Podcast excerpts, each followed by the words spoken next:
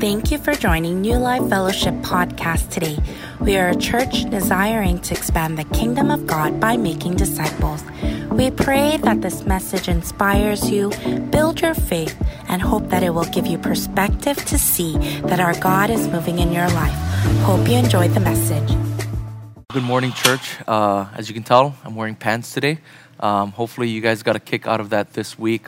Um, you know, it was just hopefully brought your spirits up during this uh, downtime. Uh, well, anyhow, if you're uh, new to New Life, uh, my name is Eric No.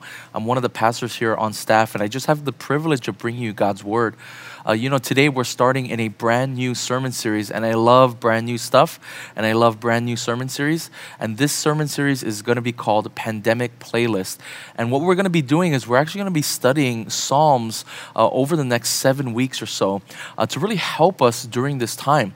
Just like how you have a playlist on Spotify or on iTunes that will help you during a particular season of life, we're going to put together a playlist uh, of songs from the Bible and talk about them and teach them to you for the next seven weeks. And our hope is that this sermon series can become a sort of playlist for you uh, during this pandemic season. Uh, and so, if you have your Bibles with you, uh, would you turn with me to Psalm chapter 42? Uh, we're going to be looking between the verses of 1 to 11. We'll read the whole chapter there. Uh, I'll be reading from the English Standard Version. Uh, and so if you have that uh, version of the Bible uh, on your apps or on your phones, you can go ahead and turn there with me. Go ahead and rise as we read God's Word together. I'll read it, uh, I'll pray, and then after the prayer is over, I will seat you. As a deer pants for flowing streams, so pants my soul for you, O God. My soul thirsts for God, for the living God. When shall I come and appear before God? My tears have been my food day and night, while they say to me all the day long, Where is your God? These things I remember as I pour out my soul, how I would go with the throng and lead them in procession to the house of God, with glad shouts and songs of praise, a multitude keeping festival. Why are you cast down, O my soul? And why are you in turmoil within me? Hope in God, for I shall praise him, my salvation and my God. My soul is cast down within me. Therefore, I remember you from the land of Jordan and of Hermon from Mount Mizar. Deep calls to deep at the roar of your waterfalls. All your breakers and your waves have gone over me. By day, the Lord commands his steadfast love, and at night, his song is with me, a prayer to the God of my life. I say to God, my rock, why have you forgotten me? Why do I go mourning because of the oppression of the enemy? As with the deadly wound in my bones, my adversaries taunt me, while they say to me all the day long, Where is your God? Why are you cast down, O my soul? And why are you in turmoil within me? Hope in God, for I shall again praise him, my salvation and my God. This is the word of the Lord. Let's pray. Uh, Lord Father, we want to thank you for this amazing piece of scripture. God, we're so thankful for the Psalms. Would your Holy Spirit be with us? Would your Holy Spirit really help us learn, understand, and absorb all of these teachings so that, Lord, we might have joy once again in our lives? Lord, we thank you. We pray this all in your Son's holy and precious name. Amen. Uh, you can go ahead and be seated right at home. Well, uh, you know, one of my favorite childhood movies of all times is this movie called Hook, and it stars uh, Dustin Hoffman and Robin Williams. Uh, Dustin Hoffman plays Captain Hook, and Robin Williams plays the character of Peter Pan. And the reason why I watched this recently was because I wanted my son to actually enjoy the movie just as much as I did when I was a child. However, my, my son throughout the entire movie was just like, Octonauts, Octonauts, Octonauts. All he wanted to do is just watch Octonauts. So we ended up not watching the entire movie, um, but but nonetheless, we we watched part of it again and then after he went to uh, sleep, I watched it by myself. Um, but nonetheless, this movie is all about Peter Pan growing up. Uh, Peter Pan grows up, he leaves Neverland, he ends up marrying uh, Wendy's granddaughter, he ends up uh, having two kids, he becomes a high powered, successful lawyer, and he forgets all about Neverland, he forgets all about becoming Peter Pan until that is, Captain Hook comes back into his home, uh, abducts his children, and takes them back to Neverland. Uh, he has to then go back to Neverland and re remember what it was like to be Peter Pan. And uh, the reason why I'm talking about this is because when I watched this movie as a child, I watched it as a child. But then watching it some 30 years later, um, I, I rewatched this movie not as a child, but as a father. And so when I was a little kid, I remember watching this movie and enjoying it because of Rufio and the Lost Boys. Uh, Rufio was the leader of the Lost Boys, and I remember pretending to be like Rufio. I remember pretending to be like the Lost Boys. But when I watched it, uh, you know, 30 years later, uh, I rewatched it as a father of two. And I re- really recognized and realized that there were so many different aspects of this movie that I had not seen for the first time because I watched it as a child, but now watching it as a father, I saw brand new things. For example, one of the central tenets and themes of the entire movie is that loving your family, appreciating your family, is so much more important than becoming successful at your career. Uh, in fact, there was this one piercing scene for me that I watched where Robin Williams is on the phone with his business partner. He's having a very important business conversation. His kids are yelling, his wife is talking over him, his whole family is making an uproar. He can't hear his business partner on the other side of the phone. And all of a sudden, he busts out, he bursts out in screaming and rant and rage and anger, and he yells at his family, he yells at his kids, and all of a sudden everyone becomes dead quiet and he goes back to his conversation on the phone. And the reason why that scene was so piercing for me was because now that I'm a father, I've definitely been frustrated at my kids while meanwhile doing important pastor business work. And so, all this to say that uh, as I watch this movie as a father again, uh, I realize so many more important central themes to this movie. Uh, and I'm talking about this because I'm so excited for this sermon series. And the reason why is because we get to read the Psalms from a whole new circumstance, from a whole new life circumstance, from a whole new vantage points. You see, the Psalms don't resonate so much for people who are at the top of society, who trust in their own hands, who have lots of power and might. And this is why the Psalms maybe always seem so dull to you. It's because you are a powerful person the Psalms actually make a whole lot more sense to people who are afraid, to people who feel like the world is falling apart, to people who are lonely, to people who doubt God's goodness. They are written to a people who are essentially powerless. And so here's the good news although your life circumstances are falling apart, although your wallet is shrinking, although there are so many other difficult things in your life, um, the, this next sermon series, I hope, is going to be incredibly powerful for you because you're going to be able to read the Psalms in a whole new light. And the Bible is going to become so much more alive to you in ways it has never been in the past. And so please do track with us for the next couple of weeks because I think that although your wallets are shrinking, your faith is going to expand. And so let's move into our three points. We have three points for you today, as we normally do. Uh, the first point is called the problem, uh, depression, and doubt. The second point is called the antidote, um, uh, speaking to yourself. And then our third point is called the cure, uh, which is uh, uh, uh praise and prayer to God. Okay, so the problem, the antidote, and then the cure. Uh, so let's look at the first point the problem, depression, and doubt. Uh, so look at our Psalm 42 for today. Um, the situation the psalmist is actually facing in this psalm is eerily similar to what we are facing here today. Uh, you see, the psalm was written during the Babylonian exile. Uh, the Babylonians were a major world power. They ended up invading Jerusalem, invading Israel. They uh, enslave all the people. They destroy the temple of God. And so the people of God are unable to attend temple together. In other words, they're unable to attend church just like us. And in fact, in verse 4, if you look at it, the psalmist is actually reminiscing about how he misses church, about how he misses temple. He says this These things I remember as I pour out my soul, how I would go with the throng and lead them in procession to the house of God, with glad shouts and songs of praise, a multitude keeping festival. And you have to understand, at the very top of this psalm, uh, it says, A maskil of the sons of Korah. The sons of Korah were essentially the worship uh, team for the temple, they were the worship band. And so, what the psalmist is saying is, Look, I, I remember when I was a worship team member, and I would lead people in prayer praise and they would throng about and I would lead them in this procession and it was so amazing and awesome to be worshiping with the people of God and I missed that time. You know, it's like last week, I remember during Easter service, my wife turns to me and she says, You know, remember last Easter? Remember when we got to gather as a people of God? And then we started reminiscing together about how we went over to Pastor Kenny's um, mom and dad's house and how they put together this Easter egg hunt for our kids, for their kids, for a few other families' kids. And we had this Easter egg hunt. And then here at church, we had this great big carnival, and that was the first time my son ever got to eat cotton candy. Uh, he went nuts that night. He had a sugar high. He had all this stuff, uh, and we just started reminiscing about all that, uh, all those times together.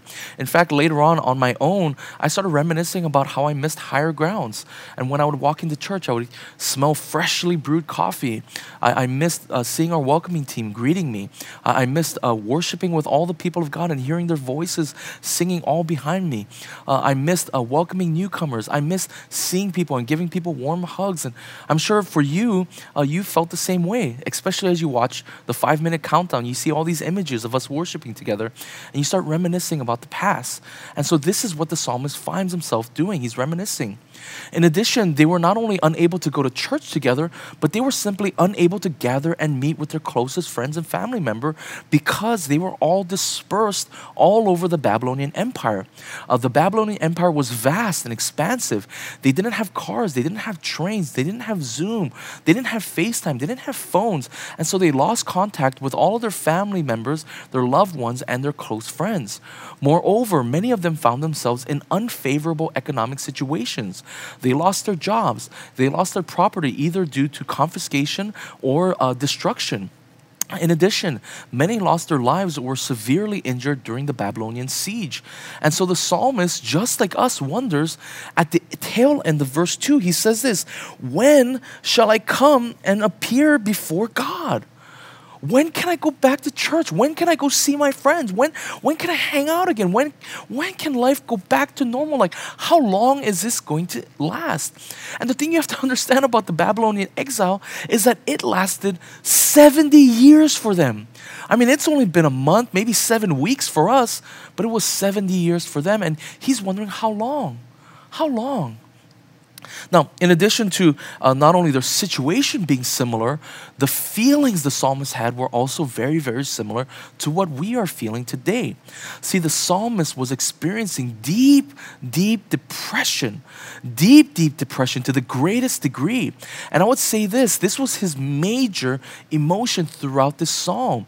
And so, for maybe some of you, you're experiencing anxiety, stress, some of you are angry, but for many of you, including myself, we're depressed as we go through this time. Uh, look what he says in verse 3. He says, My tears have been my food day and night. And what he's saying is this look, he's lost his appetite, and the only thing he's able to eat are actually the tears that fall from his face. This word um, in, in verse, if you look at verse 5 as well, he says, Why are you cast down, O my soul? And why are you in turmoil within me? Uh, this word for cast down actually means depressed. Like it's a depression within, uh, you know, something. So you see a depression in the sand. So he's saying, Look, my soul is depressed. And this word turmoil actually means disturbed. His soul is disturbed, his soul is depressed. And then at the end of verse 5, he says this again my soul is cast down within me. Uh, in verse 9, he says this again um, Why do I go on mourning? Uh, and as you can see, he's, he's depressed. And then at the very end of the psalm, he repeats the phrase in verse 5. He says, Why are you cast down, O my soul? And why are you in turmoil within me? He's depressed. I'm sure for so many of you, you feel this way as well. Your soul is depressed, your, your soul is disturbed within you. Feelings of fear, anxiety, and stress have led you down this road of depression.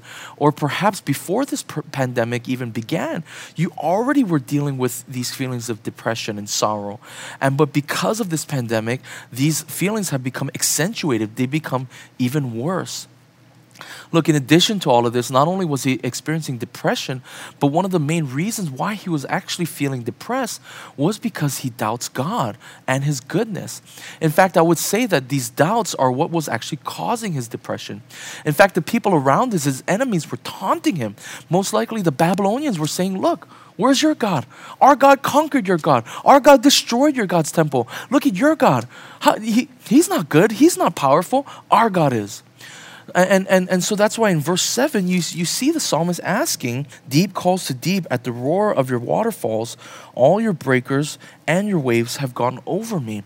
And what the psalmist is saying is this if you look at verse 1, he says, God, would you give me water like a deer pants for water? But instead, he's saying, Look, God, instead of giving me water, you've given me these waves. You've given me these waterfalls that are crashing over my head, that are breaking over my head, that are making my life feel like it's chaos. Moreover, if you look at verse 9, he says this to God. Uh, he says, I say to God, my, my rock, why have you forgotten me? In other words, he doesn't feel God anymore. He's not experiencing God anymore. And again, I'm sure for so many of you, you're feeling this way as well. You feel as if God isn't there. How could God allow such tremendous evil? How could God let my business fail? How could God let my job fail? Why is my marriage failing? Why are my kids not getting along? Why are my kids not turning out the way I want? And you're feeling maybe not as if God doesn't exist, but you're feeling as if God is quite distant from you. Look, moreover, on top of all of these feelings of depression and doubt, the psalmist is most likely feeling bouts of loneliness and alienation. As I mentioned before, during this Babylonian exile, all the Jews were dispersed all over the Babylonian Empire. They lost their friends, they lost their family members. And if you remember the book of Daniel, in the book of Daniel, this is why Daniel is all alone. Daniel doesn't have any friends, he doesn't have any family. He, uh, in fact, he's a eunuch, he's, he doesn't have a wife, he doesn't have any of these things. And the reason why is because he was all alone. And so, how does the psalmist tell us to handle this? If you look at the very top of the psalm, it says this to the choir master, a maskil. And a maskil in, in, um, is, is a type of instructional song.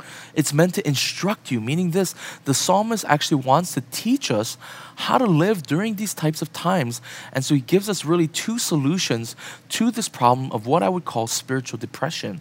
And, uh, and so that leads us to our second point, the antidote, which is to speak to yourself. And so we're going to cover these two sort of cures, if you would, the, the, the first being found in our second point, the antidote, and then the final cure being uh, in our third point, uh, the cure. So let's move on to our, our second point, the antidote speak to yourself. Uh, look, as I mentioned earlier, what is ultimately causing the psalmist's depression is actually doubt. Uh, the psalmist never doubts God's existence, but he doubts whether or not God is actually good, whether or not God is actually who he says he is. And so look at what the psalmist does. He actually speaks to himself, he actually counsels himself. Look at verse 5. He says this why are you cast down, O my soul? He, he's speaking to his own soul. And why are you in turmoil within me? And then he says this, hoping, he tells us so, hope in God, for I shall again praise him, my salvation and my God. Uh, this this uh, verse 5 actually serves as the chorus of this song and it's repeated throughout the psalm in fact if you look at verse 11 it's repeated there once again in fact this psalm uh, 42 is one of the few psalms that's actually connected to the psalm right after it. Psalm 42 and Psalm 43 are actually one psalm, but they're separated in this chapter form. But Psalm 42 and 43 are actually one psalm. And in chapter 43, verse 5, the psalmist once again says, Why are you cast down, O my soul?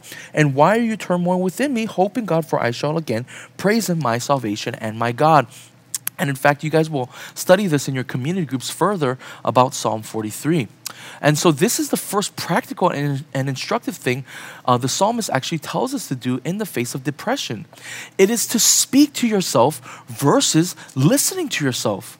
You, we spend a whole lot of time listening to ourselves versus actually speaking to ourselves. Uh, listen to what Dr. Martyn Lloyd-Jones says. Uh, he's a Welsh Protestant Reformed preacher who lived and did ministry in the 20th century.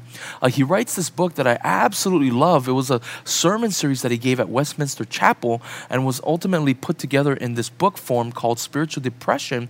And in his very first chapter, in his general considerations, he actually uh, uses this very psalm to talk about what we're talking about. And listen to what he says. Uh, he does something which is more important still. That is the psalmist. The, the psalmist does something which is more important still. That is, he talks to himself. Uh, have you realized that most of your unhappiness in life is due to the fact that you are listening to yourself instead of talking to yourself? Most of your unhappiness comes from the fact that you are listening to yourself versus talking to yourself. You listen to the doubts, you listen to the shame, you listen to the fear, you listen to the anxiety versus preaching to yourself the very truths that you know to be true. You don't preach to yourself the fact that Christ loves you. You don't preach to, your, to yourself the fact that Christ died for you. You don't preach these things to yourself. Look what he goes on to say. Take those thoughts that come to you the moment you wake in the morning. You have not originated them, but they start talking to you. They bring back the problems of yesterday uh, and etc. The main art in the matter of spiritual living is to know how to handle yourself. You have to take yourself in hand, you have to address yourself. Preach to yourself, question yourself. You must say to your soul, Why art thou cast down? What business have you to be disquieted? In other words, from the moment you wake up, you begin doubting God. You begin doubting His goodness, His faithfulness, and the voices in your head begin to spin, turn, worry, and stress, and, and, and ask you, Do you trust God? Is God trustworthy? You begin feeling shame and all sorts of these negative thoughts. And Martyn Lloyd-Jones says, Stop listening to yourself. Start preaching to yourself. Remind yourself of God's faithfulness in, in your life. Remind yourself that He loves you. Remind yourself of His goodness. Remind yourself of the hope you have once again in Him. Start speaking to yourself rather than listening to yourself. In fact, let me take this a little bit further. A lot of you have not only been listening to yourself, but you've been listening to the news more than you listen to God. You let news anchors preach to you. You let their fears and their worries and their anxieties preach to you more than you allow the Word of God to preach to you. And here's the thing negative thoughts, negative voices are so much more clearer and louder in our minds than positive ones. They're so much more clear you know, very quickly, I remember my, my very first sermon that I ever preached in my life. I was about 26 years old. Um, you know, this was back in Los Angeles. And the night before, I was so nervous. I, I couldn't sleep. Uh, I, I was writing my sermon all night. Uh, the day comes for me to preach. I get up onto the pulpit and I preach this message. My hands were shaking. I was so nervous.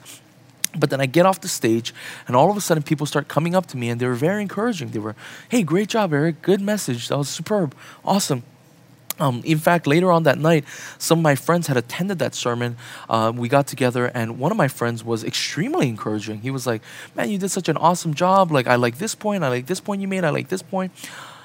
But then the following day, I go into the church office, um, and one of uh, one of the pastors there comes up to me and he says, "Man, you did such a great job, but and that but was a huge but."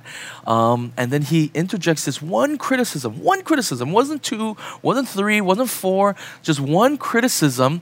Uh, he he injects that one criticism, and I kid you not, for the whole week, I could not think of anything else about my sermon besides that one negative thought. That one negative thought brought me anxiety, brought me fear. Uh, at one point, I was like, man, maybe I shouldn't preach anymore. And isn't it that true of negative thoughts that they're more clear and loud in our minds rather than the positive ones? You could hear a thousand voices telling you that, that God loves you. You could hear the Bible over and over again telling you that God loves you, that God cares for you, that you can trust in God. Uh, and, and during the season, no matter how much good news the Bible gives to you, no matter the, the crucifixion, the resurrection, no matter all these blessings that we have, it doesn't matter that Jesus Christ died on the cross, defeated death. All it matters in your head are those negative voices.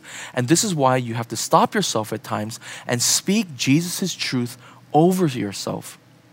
Now, one might get the impression that uh, the psalmist is maybe not facing reality. He's that guy who's wishfully thinking his way out of things. But but if you look at the psalm, if you read the psalm very carefully, I actually love what the psalmist is doing here. The psalmist is real and he's honest. He's like, God, why have you forgotten me? He, he basically says, Look, I've asked you for a drink of water, but you're beating me up with waves. Uh, and it's so important that you are honest and real with God about your feelings. The Bible gives you permission to lament to God. And this is one of the things that I love about God. He says, Look, come to me with all of your emotions and feelings. Don't hide them, don't try to suppress them. But you know what we do instead? Instead of coming to God and lament, we try to hide our realities by turning to something called Netflix, by turning on Tiger King uh, we drown out our sorrows by taking substances su- such as alcohol and drugs. We turn to ice cream and cookies. We turn to other things. We try to hide from this reality. But the Bible tells you confront your reality. In fact, tell God about how much pain you are in. And then it says, preach his love to yourself. Preach to yourself his love over you. Look at verse 5. Uh, he says this at the, towards the end of verse 5. He says, My soul is downcast. He's honest. He's, My soul is downcast within me. And then he preaches to himself. He says, Therefore, I remember you from the land of Jordan and of Hermon, from Mount Mizar. And what he's referencing here is the promised land. Jordan, Hermon, and Mount Mizar are, are all landmarks in the promised land and is remembering when God delivered them out of Egypt and into the promised land. And he's saying, look, in order to deal with the present circumstances, uh, and with the, fu- uh, with the future, in order to deal with the present circumstances and with the future, he says you have to remember the past. You have to preach the past to yourself. You have to remember all the things God has done for you. Preach those things to your soul. How he saved you out of your life of sin. How he provided for you when you were strapped. Remember all the faithful moments you had with God. And as Christians, we have that one faithful moment we can look back on, which is the cross, which is the resurrection. The cross reminds you of His love and grace, that God has not abandoned you, that God loves you, that this was indeed a true historic event. And on top of that, the resurrection reminds us that God is not only loving, but God also has the power to save you. That God indeed loves you and has the power to save you. And friends, you have to constantly preach and remind your soul over and over again these truths, these real historic truths. And so this leads us finally to our third point the cure, which is praise and pray to God. Um, you know, people say that trouble leads people to faith and prayer, and, and that is true sometimes. Um, but here's the sad reality, uh, and, and it's this that yes, people turn to prayer initially when this whole pandemic, for example, started, I'm sure many of you turned to prayer. Many of you turned to your Spotify playlist to praise God, uh, to really uh, work in this, this time of prayer and praise. And I know so many of you did that. But as time passes, so many of you, and I know this to be true, so many of you have turned away from prayer and praise, from a regular daily habit, habit of it, and you've actually stopped. In fact, you've gotten so busy during this unbusy season that you've stopped praying and praising, and no wonder you don't feel the presence of God. No wonder you're doubting. You know, I, I was doing a devotional from Psalm 50. And the psalm, the psalmist says this in, uh, in verse 50 of, of Psalm chapter 50. Um, he says this. This was a devotional that I did for um, our prayer meeting. He says, and call upon me in the day of trouble, and I will deliver you, and you shall glorify me. Um, and and the reason why I thought this was so fascinating, uh, I was thinking like, why does God have to remind people to call upon Him in the day of trouble? Don't people naturally do that? Doesn't doesn't that come naturally in some sense? And yet the reason why God has to remind you of all of this stuff is because we actually begin fading away from prayer and praise as trouble begins to persist. God has to remind us to call out to Him in times of trouble because, because we forget to pray. But look at what the psalmist does in verse 8. Here's the cure. He says this By day the Lord commands his steadfast love, and at night his song is with me, a prayer to the God of my life. And he's basically saying this. He reminds himself of the steadfast love all day long. And what the psalmist is essentially saying is look, from day to night, he prays and he sings about the songs of God. He praises God and he sings and he prays to God. And look, one of the reasons why the psalmist is so depressed is you have to understand what the temple meant to these Jewish people. It was the very presence of God made manifest in the world. And when that was destroyed, it was almost like they had destroyed God itself. The only equivalent I can think of is, is, is this imagine uh, if somehow someone managed to get every copy of the Bible and destroy it, and we did not no longer have the Bible. And so, this is what the psalmist is experiencing. Even though uh, God's physical presence is not here, he says, I can still remind myself of his love through praise and prayer. Imagine if every Bible got destroyed. Uh, the, the psalmist is telling us you could still remind yourself of the steadfast love of God because of praise and prayer. Do you understand, friends, that we have something even greater because of Jesus Christ, be, greater than the psalmist has? Do you understand that? That even though the, the, the, the, psalmist's temple was destroyed, he was still able to understand the steadfast love of God.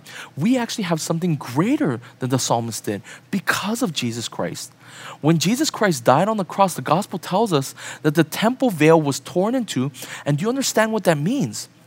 It means this that the temple was built in rings, and, and the deeper and deeper you got into the center of the temple, the holier and holier, the more consecrated you had to be.